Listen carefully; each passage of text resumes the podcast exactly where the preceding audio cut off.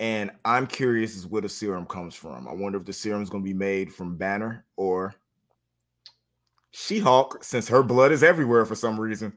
I, I was actually gonna say, I wonder if it got set up, if like that's gonna pay off, like what they set up in She-Hulk, if that'll pay off in uh, you know, this Yeah, movie. Maybe, maybe it comes full circle. Let me ask you guys a question. Are you worried Mhm. about fans having to do homework now for Marvel movies? Like, because if you've never seen I Falcon and the Winter Soldier, you might be lost as F. I mean, something as small as like, and that's just saying if the She Hulk connection is there and that's where they got the blood. Like, the idea you have to have watched She Hulk also for this movie. Um, do you think one that's in part to maybe why Marvel movies right now aren't doing so well in movie theaters? Um, and that's just my speculation on my part also, or do you find it as a problem? I think uh, if you had asked me before Phase Four, I would have said it's not going to be an issue at all. Marvel knows how to uh, give you those Easter eggs without isolating any audience members. Uh, but then Doctor Strange: Multiverse of Madness came out, and that movie, re- even though uh, yes, technically you could watch it without watching WandaVision, you're going to be lost uh, honestly when it comes to you know her overall character arc you know especially if the last thing you saw her in was avengers endgame you're going to be lost on what's going on with her.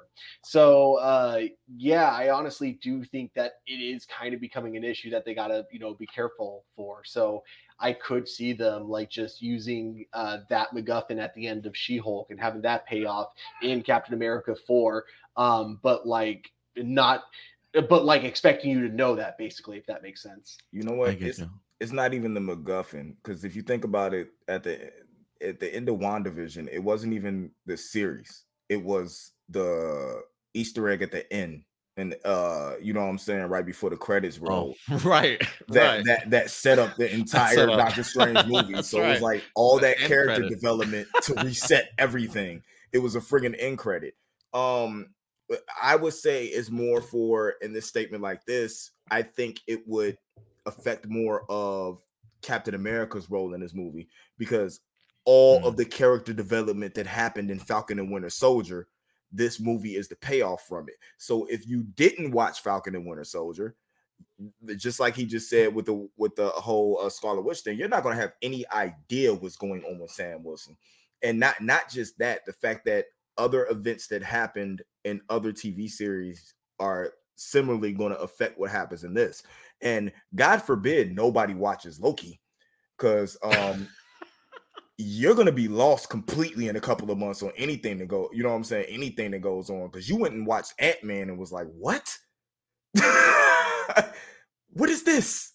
So I, I I don't know, man. I honestly I'm a fan because I watch I watch anime. I, I watch a lot of different content and stuff, right? Um and and for people who say they don't like this but watch Bachelor, Bachelor in Paradise, The Bachelorette, you know what I'm saying? And and all these characters on these shows intermingling and all, you know what I'm saying, other shows. And if you didn't watch the other show, you don't know who this girl is or why this girl doesn't like this girl uh we could take it back to real world and road rules you know what i'm saying if you Mm. didn't it, it it's it's it we've been trained to take in content like this and marvel made it so e- marvel just made it so easy at first to serve it to us on a platter without us having to go anywhere for it that i think we weren't prepared for them going all right now it's literally now we're literally going to be making comic books on screen so if you didn't mm. watch these spin-offs, if you didn't grab these comics, you're not going to know what's going on in this comic. So for us as fans of the material, it's easy for us to digest, but the normal consumer is just totally lost.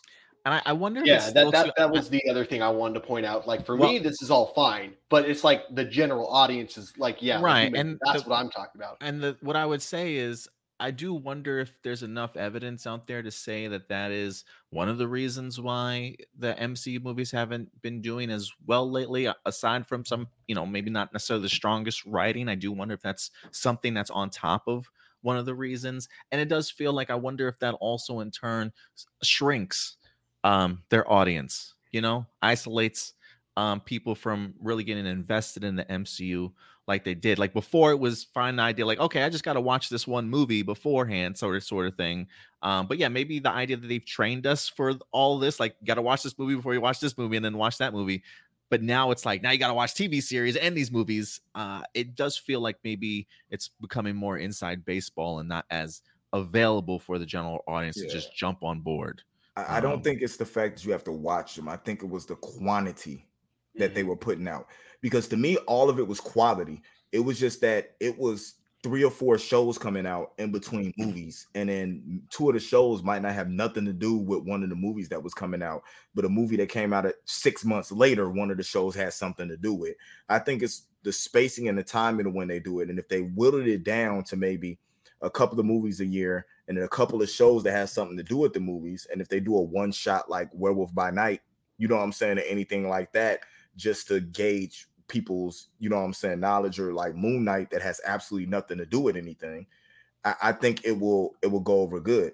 I'm gonna feel sorry for the people who didn't watch Ms. Marvel and then go in and watch the Marvels. Yeah. And have yeah. absolutely no idea what goes on. So um so yeah, I, I, that was uh, my other thing. Is like I would be interested to see how they write these scripts. Like, are you how are you introducing these characters? If we've never been introduced to them or we've never seen them before in a movie, I, I think that is um, probably the biggest key to success is like how do you introduce these brand new characters to the movie audience if they haven't seen any of those series. So I am hoping that they keep that in mind, not just for Miss Marvel, but the Teyonah Parris character, Monica Rambeau. Um, I mean, like again, if you hadn't seen WandaVision, you have no idea who this chick is, you know. Um, boy, so, oh boy. So yeah, so we'll see. Um, we'll see how things go. Plus, not to mention, yeah, her getting her superpowers was like all set up in one in WandaVision too. So like yeah. that's another, yeah yeah so you got a lot of um a lot of yeah a lot of eyes that maybe haven't seen that kind of stuff yet so we'll see how um the marvels does i mean this was a billion dollar movie the first one captain marvel if i'm not mistaken so we'll see if um, people certainly turn out for this one the trailer that we've seen so far has looked relatively fun uh, but we still have certainly more to see uh, before this movie drops so